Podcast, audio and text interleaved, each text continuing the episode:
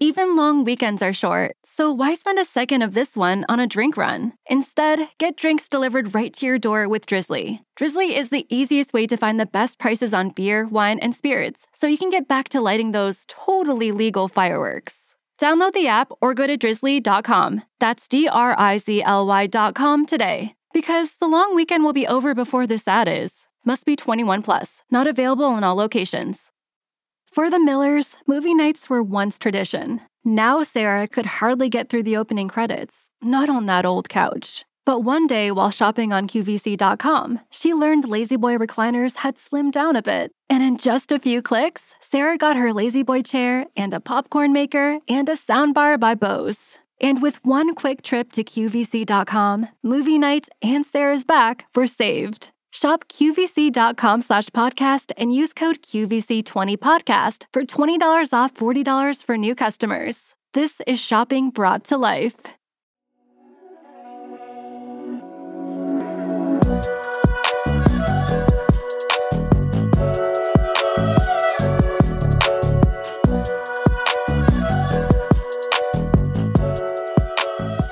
What's up, everyone? This is part three of Queer Theology.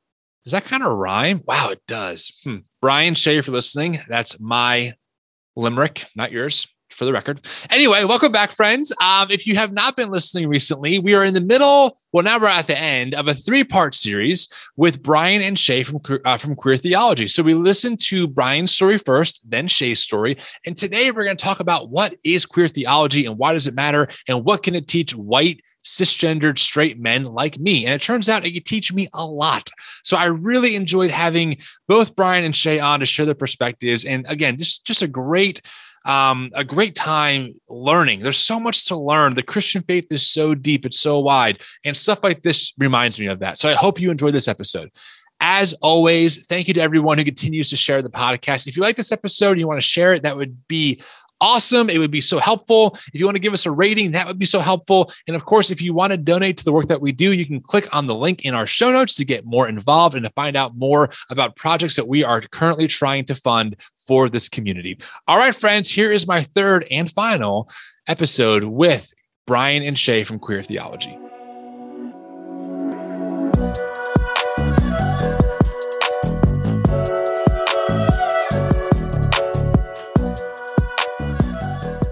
All right, session three.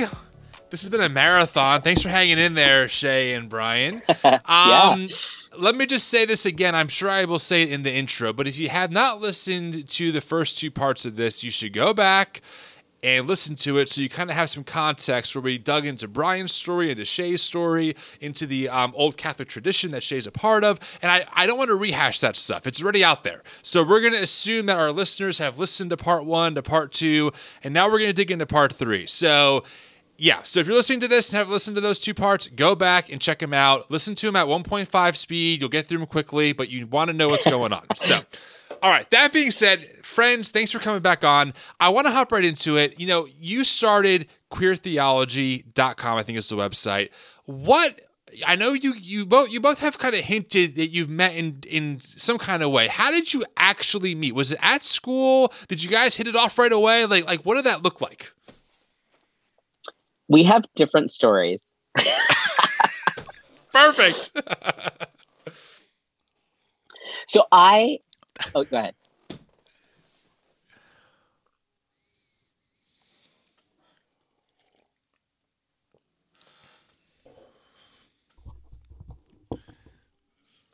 Okay. I remember meeting Brian in Brian's apartment um, before that sermon because uh, I was hanging out with with our mutual friend Micah. Uh, but but really, it was the it was kind of we met at that church service. We kind of hit it off, but really didn't become friends until after I had moved to Minnesota.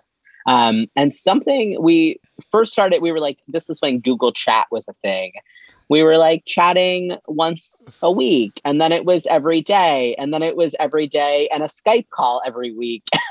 And it was on one of those fateful skype calls uh, that i remember saying to brian does anyone own queertheology.com and he was like no i was like we should buy that right. and so we did right. um, and kind of sat on it for a while. But I, the larger conversation. So this is, you know, 2009 um, that that we're starting to become friends and to have these conversations. This is the height of the emergent church movement. Mm, Brian McLaren. Okay. Uh, for those that might be familiar. All right. Does. Uh, does. So Brian McLaren was Oh, I, Uh, I- Jay I love Bakker. Oh yeah, Jay Bakker. Yep. You did. Oh, we'll talk offline. I have questions. yeah. So we were seeing all of these conversations about gay people, um, all of Hmm. these conversations about queerness in the church, but like no queer folks were ever being asked to talk. Uh, and we Hmm. really thought like, okay, so like two things are happening. One, we need to be able to tell tell our own stories, Right. and two, like if we are, if we can't ever get past the clobber passages, we're never gonna move anything forward. We have to be able to um, have a different conversation, and we think that there might be a better way to start that conversation than to even start with the clobber passages. So that was kind of the the nugget behind starting queertheology.com. I think we lost Brian. We just lost Brian. He was so offended by your story that. okay. Uh, well, before Brian, until Brian comes back, I will also say the other piece of this is that, you know, I we had we had known about queer theology as an academic discipline and Yeah. found a lot of really beautiful stuff in it. Uh, but if you are not in the academy, it's, queer theology is tough to read, right? It's it's very academic, and so we thought like there has to be a way to like bring the best of that thought um, and and and allow it to influence in a way that is accessible to folks outside of the academy. Well, maybe that's a good starting point. Um, I'll tell you what. Why don't we pause here for a second and see what happened to Brian, and I can edit this part out, so don't worry about that. Yeah. Um, hopefully, Brian, hopefully Brian's okay. we'll give him a minute to hop back on. So My guess is his computer went kaplooey. no worries. My wife's asleep, so I'm I'm totally fine on my end. Yeah, I'm in no rush. Do you do uh, queer theology full time, or or do you also get paid as? Uh, are you, is it is it a priest in the old Catholic tradition? Like, what's the actual title?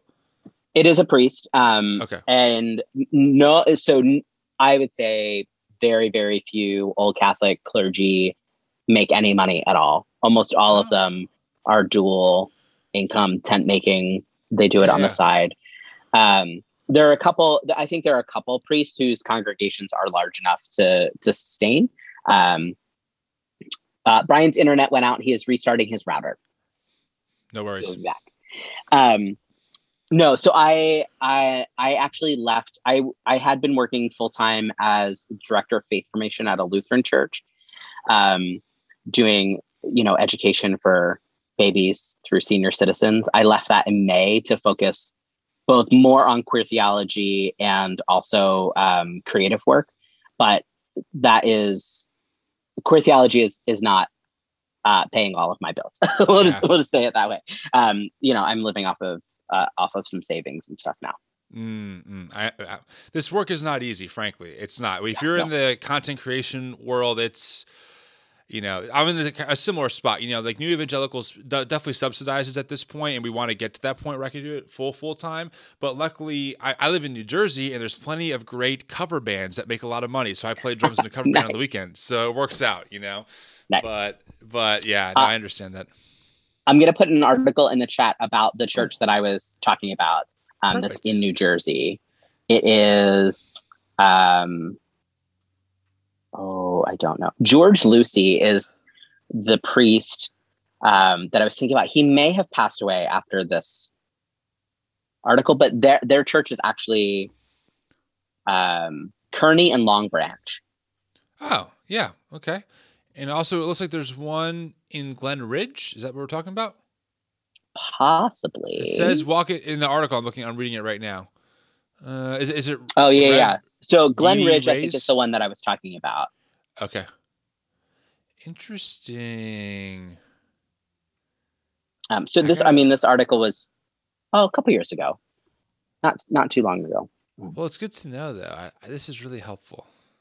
So I did want to ask you. While that you brought up a good question, Shay. Uh, that that uh, well, you brought up a good comment that sparked my question. Maybe we should def- we should break down what is queer theology. Okay, maybe let, why don't we start there? Because to me, not knowing much about it at all, I'm like, is it the study of the defense of why you know being queer is totally okay biblically, or is it deeper than that? Like, help us out here. Yeah, so queer theology uh, came from an academic discipline. It is not about the defense of if it's okay to be gay. Um, that is okay. actually not a part of queer theology at all, really. Uh, wow. Queer theology is really looking at how might we read scripture from a queer perspective. How might we, um, to use queer as a verb, queer scripture? How might we understand the divine um, better and more by looking at queerness. And so it like takes off of queer theory uh, pulls in from theology. So as you can see it's it's very complex and it's often it's very dense. Marcella Althaus-Reid is kind of um, the foremother of of queer theology. Her book the queer god is so beautiful and so hard to read. Um, but it's like these nuggets that you got to like really push through to get the nuggets. Um, if folks are really interested from an academics standpoint in a more accessible, Reverend Dr. Patrick Cheng wrote a book called Radical Love that is a great 101 uh, overview of both the history of queer theology and also brings in uh, some of the major kind of themes that have been talked about over the years. Okay, that's helpful because I've never heard the term queer used as a verb. What does it mean to queer the Bible? Um, I mean, I don't, I don't get too far in the weeds, but can you maybe just break down a little bit about like what does it actually mean to do? Yeah, so um, I'm actually just going to kind of bastardize a quote of Dr. Patrick Cheng's because it's like one okay. of our, I think, founding quotes. Uh, he talks about the the second meaning of the word queer is to use it as a verb to really um, highlight voices that have been silenced, discarded, or ignored. Uh, to use it in the subversive traditions of like the court jester or Mardi Gras to kind of call into question who has authority and power. Um, he says this much more eloquently, but it's it's really about sure.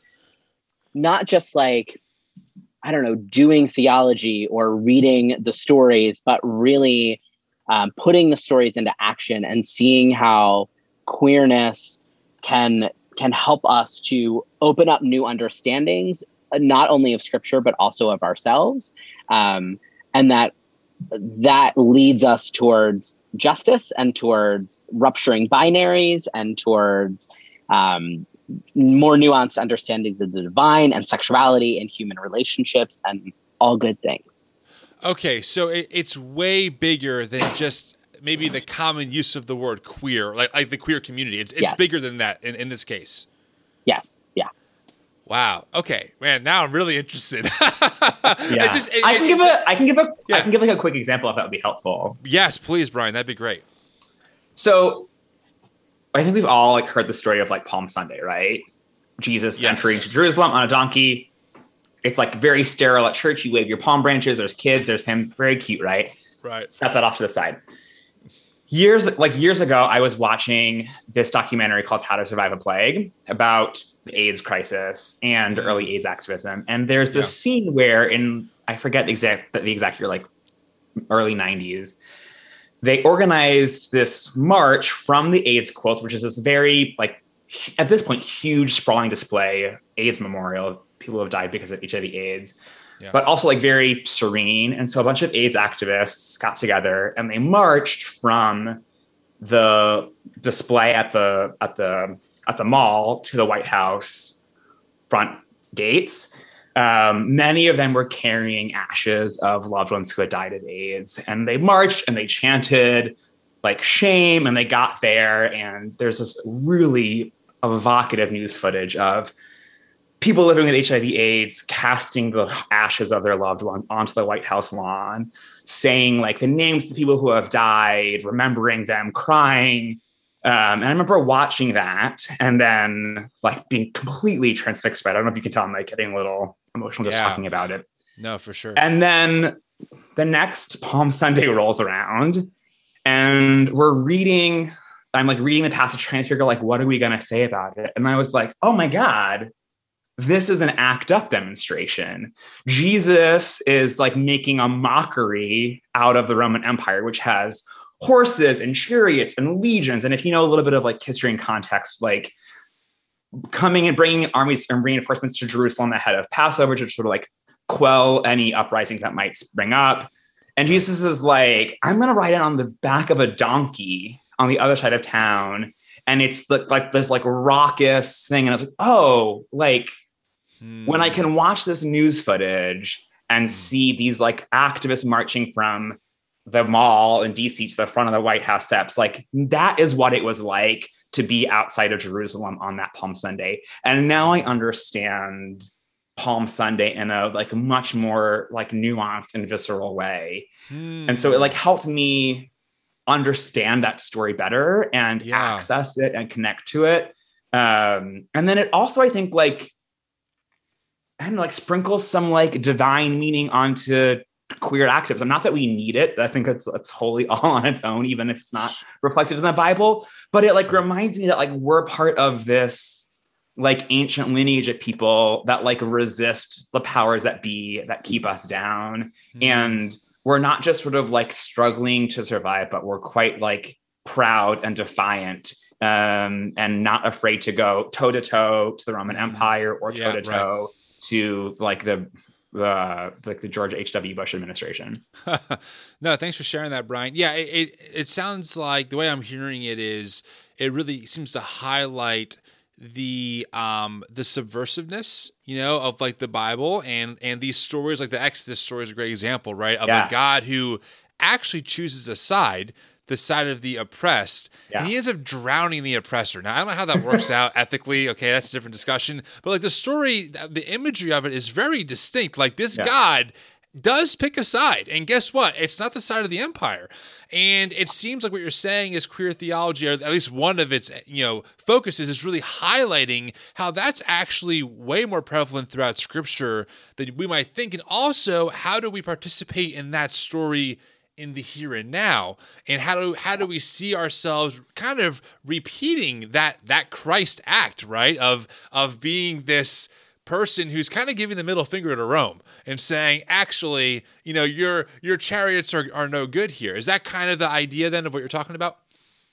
Yeah, that's definitely part of it. You know, and this is a lot of the work that we do is sort of like telling our own queer stories, and then through our like and like our yearly course, queering the Bible, teaching folks how to tell their own stories because like there's some divine insight that every person has that like that only you have or that only someone else has that like Sure. like we need you to unlock that part of God. And so we also do a lot of teaching people how to do this work for themselves so that they're not only just sort of like hearing our stories and being moved and inspired by them, but also like finding their own voice um, in the midst of all of that. And so, it, you know, whether you're trans, polyamorous, asexual, um, bisexual, there's, I think, lots of different ways to approach the text, like the Bible, to approach ideas about God, Christian traditions. Like, what does it mean to look at XYZ from a trans perspective, from a bi perspective, from an ace perspective. Marcel Althaus-Reid is like, what if the Trinity is an orgy, right? Like, what does that do for our understandings of God?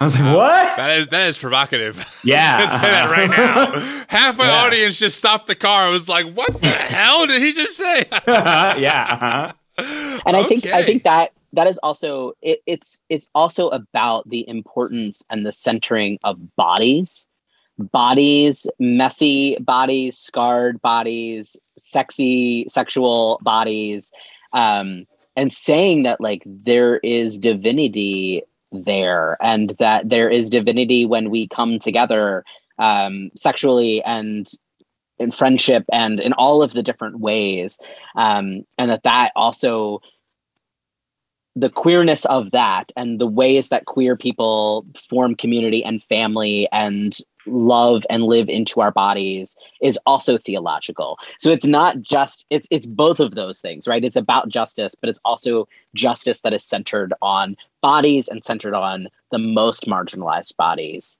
um, first and foremost Mm, that's very helpful. So you both start queer theology. You said 2013 was when you actually bought the domain. You sat on it. Eventually, you launched it. What was the initial response that you got once it was public? Yeah, so we started by we were like there's lots of bloggers, right? We, we don't we don't want to be right. This is like this was the, the era of bloggers, right? Oh yeah, we were like we don't want to we don't want to be. This was like pre Instagram, right? Totally pre podcasts. Um, we're like we don't want to be bloggers. We really want to help specific people put this into action and like actually change their lives, not just like passively read about it, right? And so right. we um we decided we were like, let's make a one-page website, and we've got this idea for how to read the Bible queerly, um, which is like our course that we now call, call queering the Bible was called something else back then.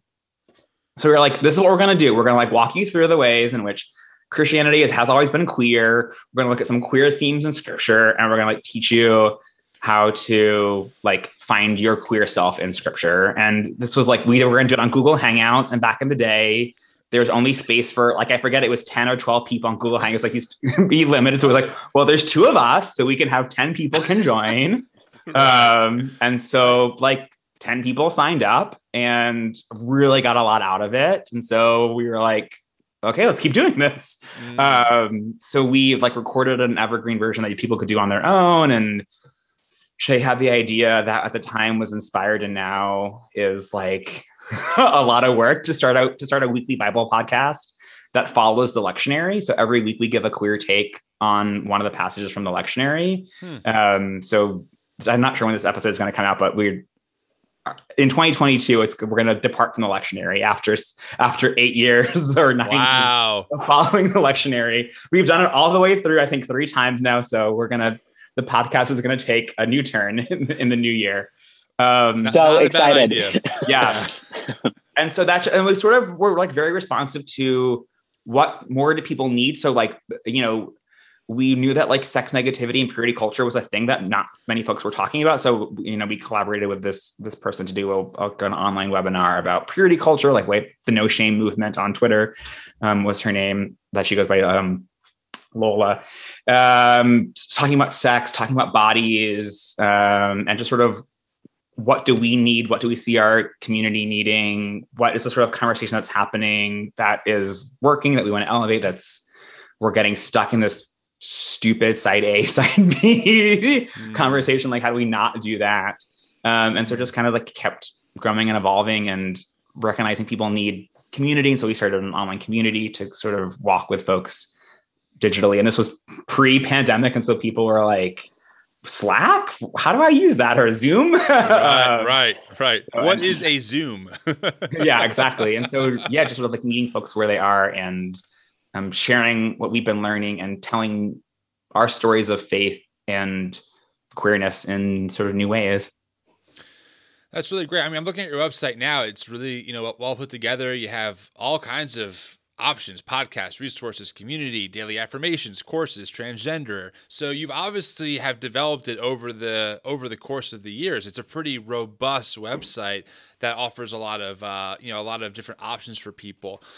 I'm curious to know. Um, in your experience, how many people have you gotten over the years who have come from you know more of our background, right? This like fundamentalist reformed evangelical movement and now have found themselves at your doorstep. Is that a common experience for you or is it not so much?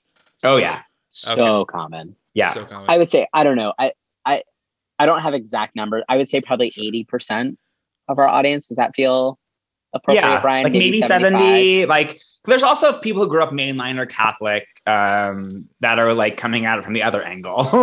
sure. But a lot of a lot of folks that grew up some version, maybe not as fundamentalists as us, but some version of conservative Christianity and are looking for new ways to understand Christianity as a whole to integrate their sexuality, their gender, to support.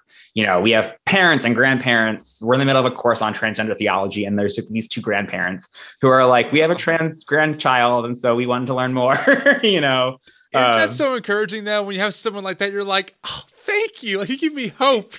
yeah. So we've got like teenagers to grandparents and also like not just like straight grandparents, but like, you know, queer folks that are in their 70s and 80s and still either coming out for the first time or they've been out for decades, but are looking to sort of like enrich their lives and sort of integrate these even more tightly. Hmm. So let's kind of take a you know around a, um, a, journey around the bend a little bit to the evangelical world for a minute and bring you yeah. guys back there for a few, if you don't mind, because it seems like um, for whatever reason, I have a lot of theories. I'm sure you have even more theories than I do. The evangelical church made a decision early on that they're really going to plant a flag on the issue and on the queer community. They're going to plant a flag early that says hell no, never, not going to accept it. And you know, you label all, all fill in the blanks, right? I mean, we all know those pastors. We all know what Jerry Falwell was saying in the in the 80s about the AIDS crisis. I mean, it's documented and it's ugly. It's horrible. It's evil. It's vile. But for whatever reason, and again, we have theories, they did. Um, why do you think that is right? Because i mean the bible talks on the surface about a lot of other things that are very blatantly like again without any context sinful right? Like uh greed for example i don't know is all over the fucking place. And for some reason like they love their capitalism. But when it comes to the issue of of you know sexuality flag planted. Any theories? Because it works? Because yeah. it works? It's a, it was a political movement right? It was a yeah. political decision to double down on uh, alienating queer folks. And it worked because people are terrified, um, because people are afraid of their own bodies and sexuality. Hmm. Because when you um, talk about sexuality, you can control people. Uh, because it is very, very easy when a vast majority, I mean, back in the 70s, a vast majority of people didn't know that they knew anyone who was gay you could say it's something out there. It will never touch us, so we can just vote against them. Yeah. Um, and it worked, and it, it, has it has worked as a political voting block for decades. Um, and it seemed, I think, to them probably like a victimless crime. I'm again using air quotes for folks sure. that are listening. Um, and uh, you know, and fear works. Uh, that is one thing that evangelicals have learned, and they have stuck to it. That fear works. It's hmm. toxic, but it works. Hmm. Hmm. What do you think, Brian? Yeah, I think I would. I think I would say all of that. Like, especially the part about like most people thinking that they don't know someone queer, and so like it doesn't affect in quotes like most people, and so people like it's like you know everyone lives in the capitalist society. So like we're all trying to figure out how to like get by. Some people, like the leaders of the evangelical church, are doing quite well for themselves financially. But yeah. like, you know, and, and it doesn't it doesn't cost most people in evangelicalism anything, or so they think, or so they thought, um, to sort of like be anti-queer. I think also just sort of more broadly why sex negativity works for them and purity culture because that, that does affect everyone like right like everyone involved in evangelicalism is harmed by by purity culture. But to shay's point that when you have when people are everyone humans are sexual. The vast majority of humans are like sexual beings right? And so when you like say these things that are part of your body are bad and you can't trust them it is yeah. really festers shame right and then when people are ashamed they're easier to control and manipulate and so it's a whole package whether it's political it's a political voting block which evangelicalism was or just sort of like the social power that comes from um, keeping yourselves in line um, you know socially i think that that really works to scare people.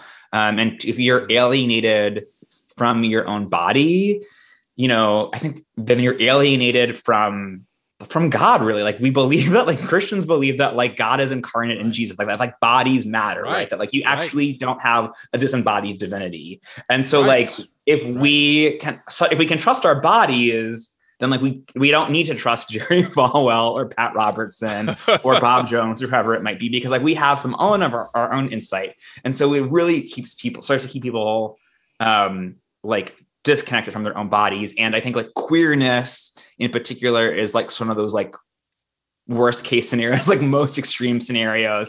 Um, and it's like, don't masturbate, don't trust your, like, don't listen to your attractions because like you might end up like those dirty homosexuals, you know? Right. Um, and I think also just played on the culture at the time that like didn't know what, the, what was going on with with queer with queerness and these bodies and so it was just sort of like mm. there's an ick factor or an unknown factor mm. that really mm. was sort of able to be latched onto No, I think that's all really good. I think you brought up a really interesting point that I connected in my head as you were talking that Christians believe in a most Christians anyway believe in a physical resurrection, a physical body, a re- restoration of all things. They believe that Jesus right now is somewhere in bodily form.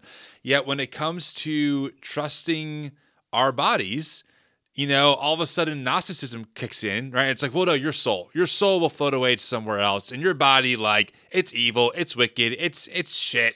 Just ignore it. But like Christian theology historically, um, you know, most people in the faith, including Paul, right? He's pretty convinced, at least Paul is, like, hey guys, there's something physical that's going to happen. Yet we separate it, and I just never put, I never put that together until you said it like that. Like, yeah, that's weird. That like that that people will say, no, no, no. I'm telling you, I know my body. This is what's going on, and I'm going to follow that. People go, no, no, no. You just don't understand yourself. It's like wait, wait, wait, wait, wait. Yeah. Back up. That's the sound of me prepping the grill with Reynolds Wrap. And the sound of me not doing dishes. And the sound of me spending more time outside with my family. Easy prep, cook, and clean. Make time with Reynolds Wrap. I like the sound of that. Interesting. Wow.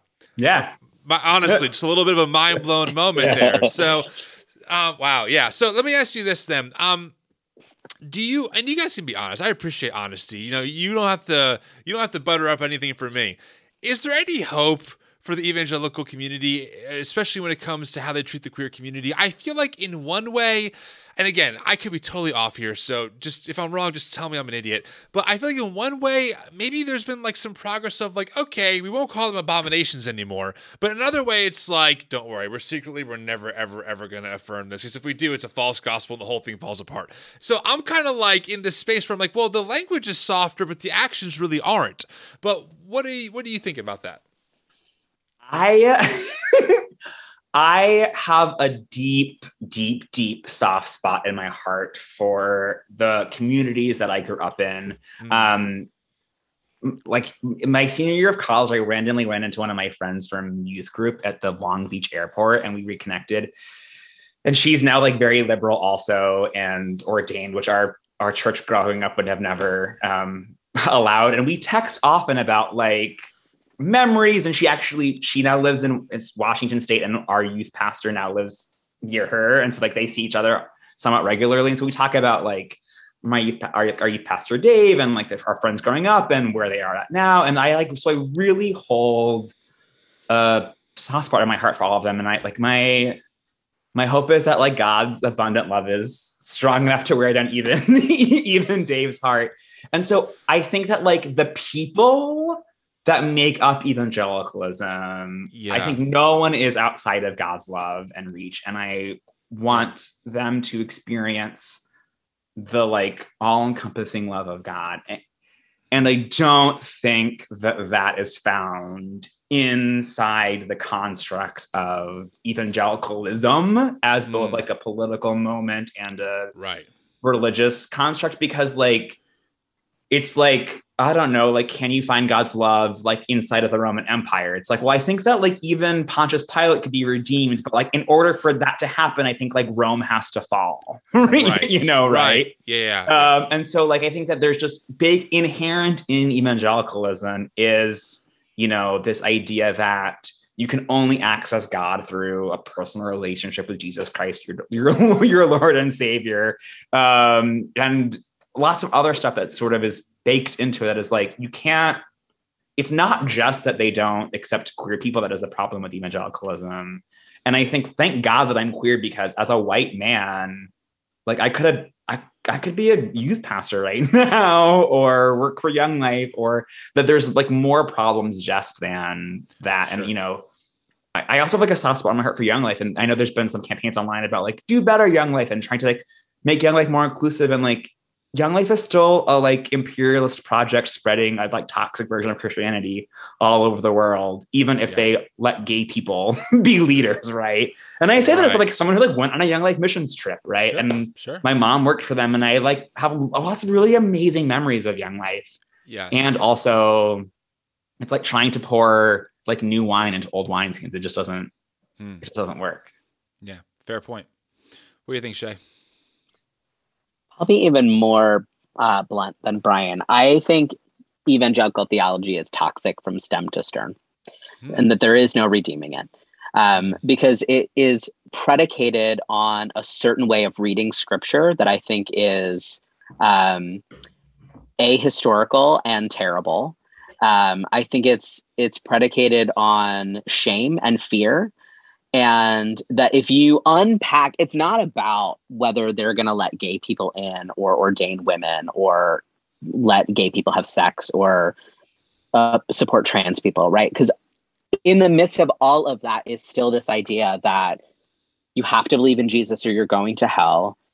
Um, you there you can only read scripture in one way. There's only one way to understand theology. Uh, and I don't find anything life giving in evangelical theology. I do think, like Brian said, I have a lot of hope for people, but I think they got to leave these institutions. They need to mm-hmm. stop giving them money. Um, they need to stop sitting in the pews and being counted on Sunday mornings. Mm. They need to stop. They need to learn how to read the Bible in a different and better way.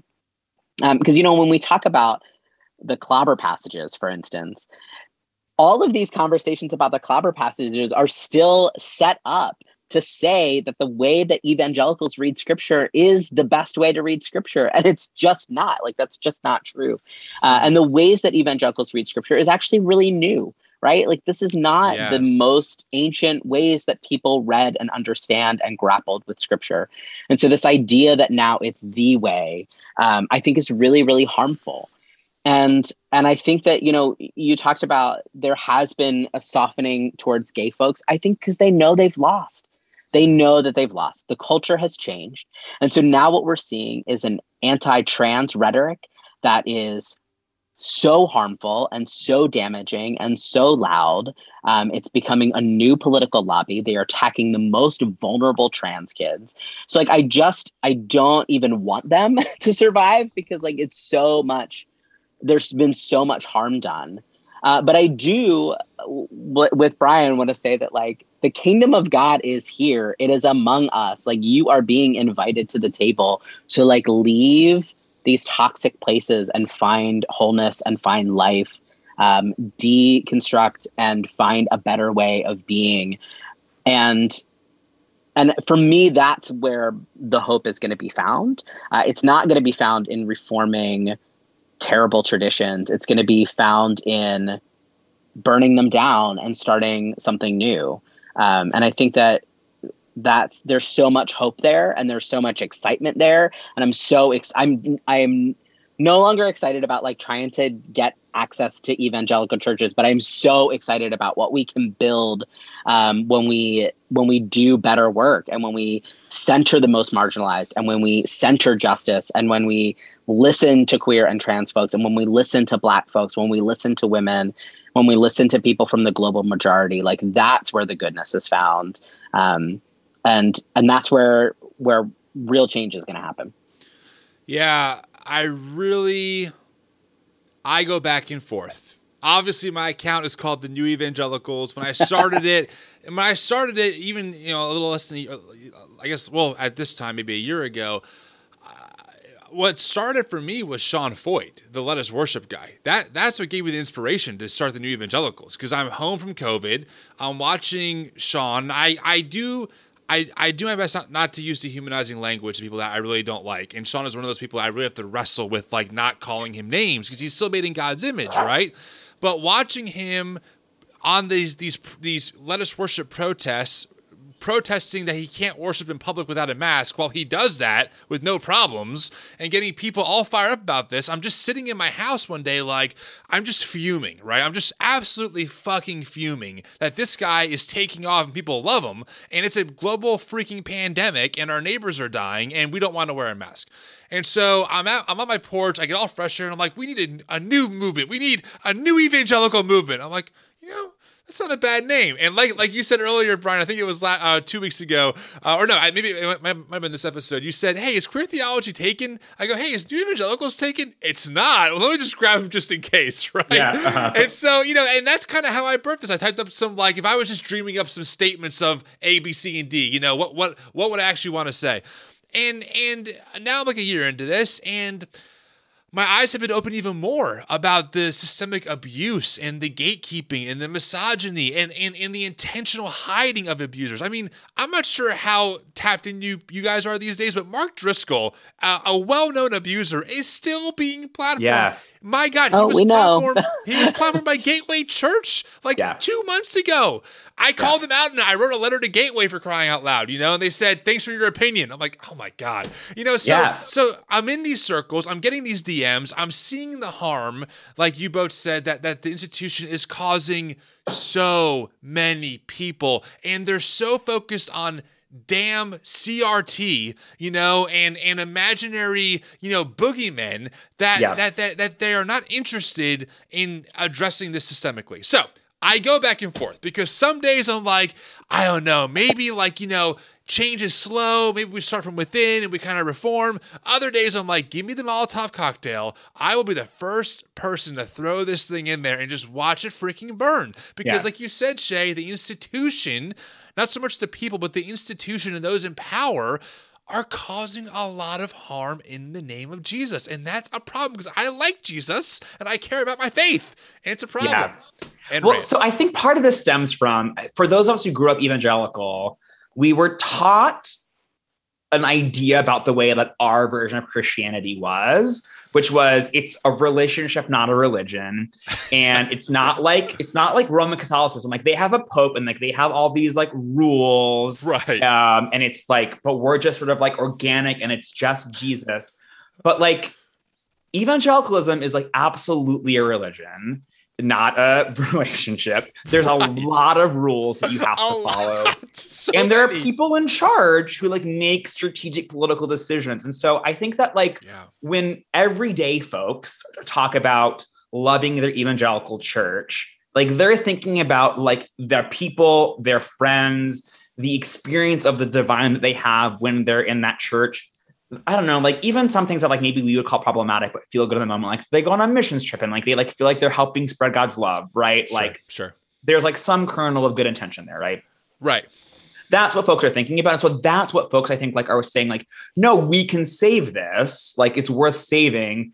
But like we've been sort of told that Protestant Christianity, evangelical Christianity is like non-hierarchical. Um, and that like sort of like we get to decide, but like we don't actually get to decide. Yes. And when you stop going on like colonial missions trips, and when you stop believing that you have to accept Jesus Christ as your personal Lord and Savior in order to get into heaven, and when you stop, like when you start people trusting people with their bodies, X, Y, Z, you like when you stop reading the Bible in a certain way, you're still Christian, but you like actually cease to be what evangelical is anymore. And so I think like your your local you not you but like you listening like your local church might or might not be able to be redeemed but like in in redeeming itself it will cease to be evangelical anymore because the things that you want to redeem in it are like features not flaws of evangelicalism and so it's Mm. like sort of in order to redeem it you have to let go of those like inherent central core pillars that stand in the way of god's Mm. justice That's wise. It's good. It's good. Shay, do you want to add anything? I don't want to cut you off. No, I think that's. I agree with Brian. So as you know, I can rant, so I don't want to go on another rant. But no, I, I think that, that that that's really wise, Brian, and I think that's kind of what I'm maybe realizing more and more is like, oh, for this to be redeemed, it might cease to be the very thing that it it thinks that it is, because some of these core pillars, like you said, I mean, you're absolutely right when you said that that that that what we preach, right? It's a relationship, not religion. Eh, there's freedom. And we sing songs from Bethel, right? There's freedom. Christ, there's freedom in Christ. And then we give people like the craziest rules to do anything in church. You know, like like you have to tithe. You you must give to serve. You know, you know, you, you must you, you can't curse to be on a team. You can't drink too much alcohol. Like it's all of a sudden like all these rules are given. It's like, wait, is this freedom or is this like slavery? You know, like is this some kind of emotional slavery? So I, I I agree with you on that. It is I don't know. It's a real cluster. I do think that that this is what people in mass are waking up to, right? I think people are realizing that they're and let, us assume positive, but let's say there are unintentional uh, for a lot of people smoke and mirrors that they're realizing are actually intentional by a, a select few people. Yeah. Um, and they're waking up to this. I think honestly, as much as I hate to say this, the rise of the more recent form of Christian nationalism, because it's always been there, and the rise of Trump being embraced by 80% of white evangelicals in a very twisted way is almost a gift and that's the only way I can see this for it to be anything that is redemption worthy of the of the cluster that it's been. But I think it's been a gift in the sense of it's really shown a lot of people what is at the core of modern you know, conservative evangelicalism, and the core is political power to the point where they will blatantly sell themselves out to even their own theology, right? They, they will sell out their own theology. I was taught as a kid, right? Purity culture. You don't look at porn, don't look at yeah. naked women. You marry one wife or one, one person for life, and then they they elect someone like Trump who's on the cover of Playboy magazine, which which betrays their own core value. So I yeah. think that is maybe the only silver lining I can think about. You know that that it has woken people up to the fact that maybe we're actually in a house of cards, and maybe Trump is that wind that is collapsing it. I, I want to say though, Trump was not an accident. Mm-hmm. Trump was the culmination of decades of political machinations by the evangelicals. Um, you know, when we, if you trace it back, right, the the modern evangelical movement started in the 30s and 40s. Why did it start then? Because of racism, right? Like this, this has been baked in to the very fabric of evangelical theology and power from the very beginning. It's and so I think that like again, when you're asking the question of like, can it be redeemed? I also want to ask like, what is it that we're redeeming? Like, is it this word? It, and do we really mm. want to fight for that? Is that enough?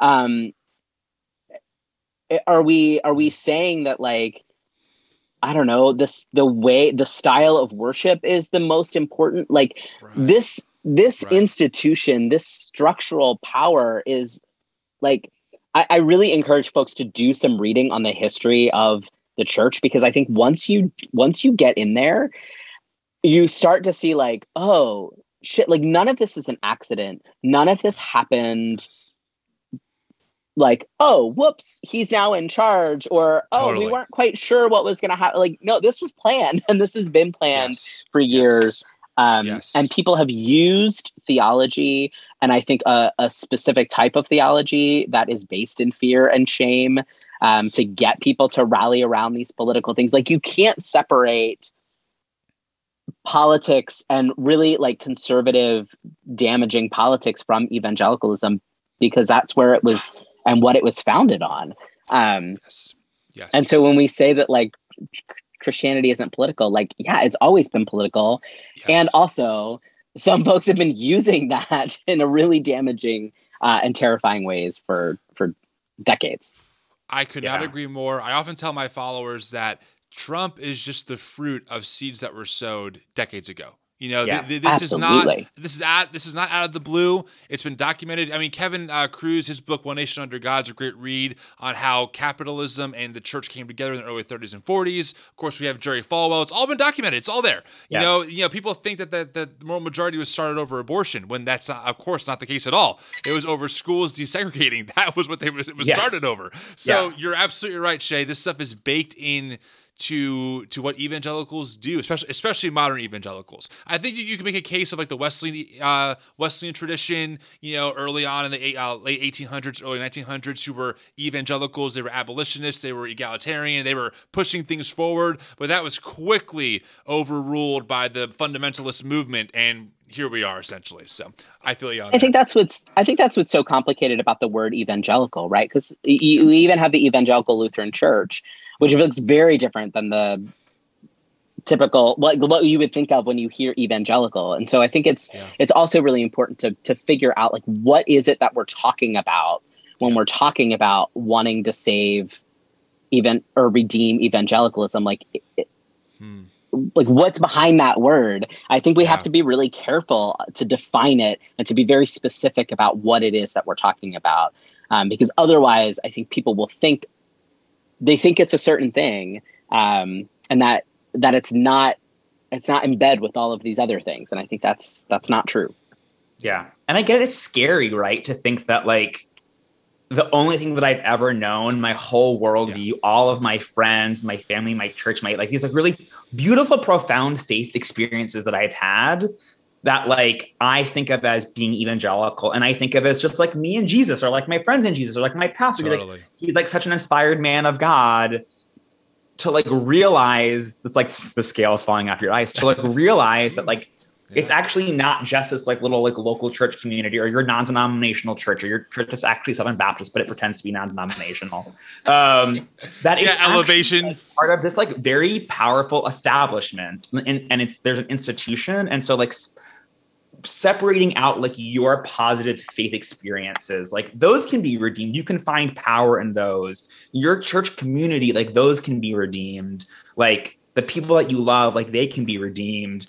But like evangelicalism is also an institution and i think we we're told we were all told that it's not an institution because like right. rome is the institution like that, that that's the, the wrong type of christianity but evangelicalism is an institution and it's a harmful one. Um and so like being able to separate out those two and it's it's really freaking scary and it feels a little bit like wandering in the wilderness and oh my god it's absolutely worth it because like i'm so glad that i that like my queerness caused me to question my evangelical Christian upbringing and then to leave it because the faith that I found in queer theology, in liberation theology, in womanist theology is like it's it reminds me of like the faith that I was promised in evangelicalism, but never actually got. That like yeah. that like God is alive and thriving mm. and hmm. powerful here. And you I like thought that I was tapped into that in evangelicalism, but it was just like a major hmm. chord progression, you know. And like I've actually found like yeah.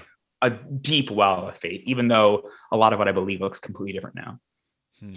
Yeah, and I I mean I echo that and also say that I think for me the integration of head and heart, uh, of being able to bring all of my body and sexuality and skin and flaws and questions and brain and love of history, right? Like I could bring all of that and also can have this really deep heart connection with the divine. That was never possible for me. It had to be one or the mm. other. It it was either an emotional moment that I was having in worship. Brian said the major chord progression, where yes. where I had to like turn off my brain and pretend to not have questions and yes. pretend that I wasn't attracted to who I was attracted to and pretend that I didn't know my body.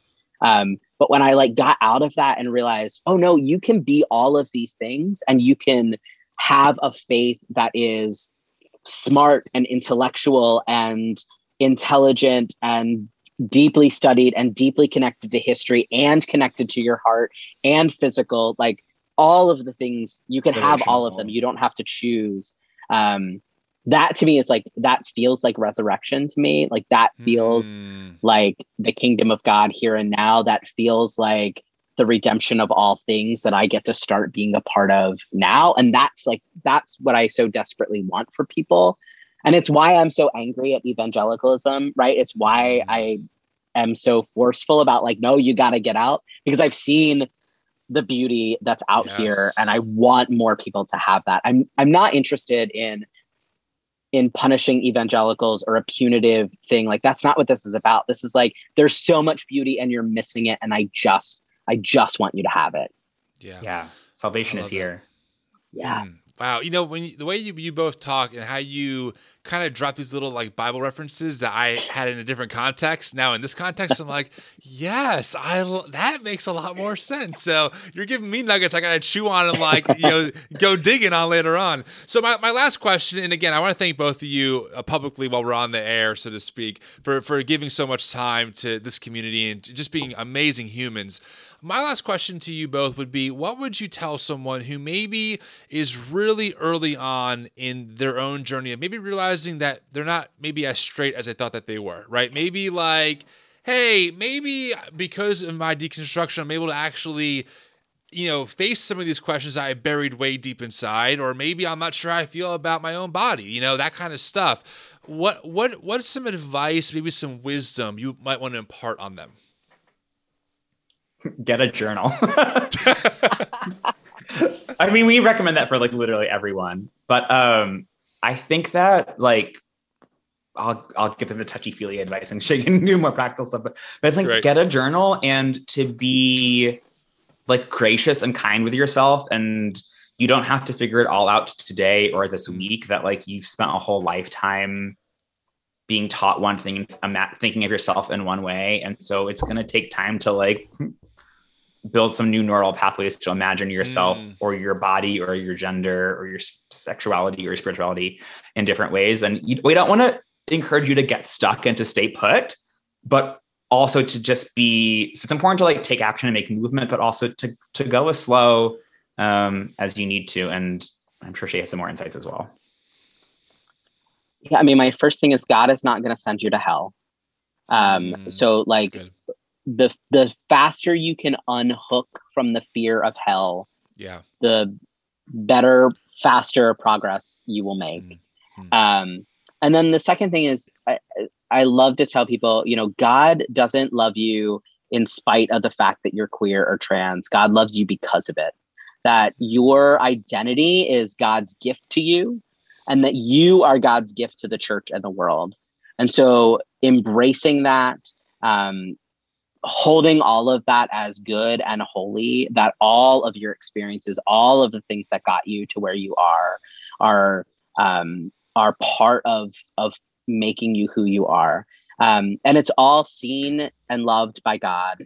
And that you don't have to set any of that aside to to be worthy or good that it's you're loved just as you are and not in spite of anything that you bring to the table but really in your fullness. Uh, and that's something that i just really want people to to hang on to and embrace. Mm. love that. So final final like uh, same kind of question but now to guys like me white straight men right? What would your advice be to people like me? Because i think that a lot of us are um, subconsciously trained that once we dip our toes into something, now we're new experts on it, right? And we and I'm uh, we I am personally trying to do my best not to step into circles and become the new guru. That's not the intent here, right? So, what's your advice for people like me who are maybe interested? We want to understand better. We want to be better allies. We want to be better just friends of, of people that we know personally and more knowledgeable about what we're stepping into when it comes to queer theology. What's your advice to someone like me?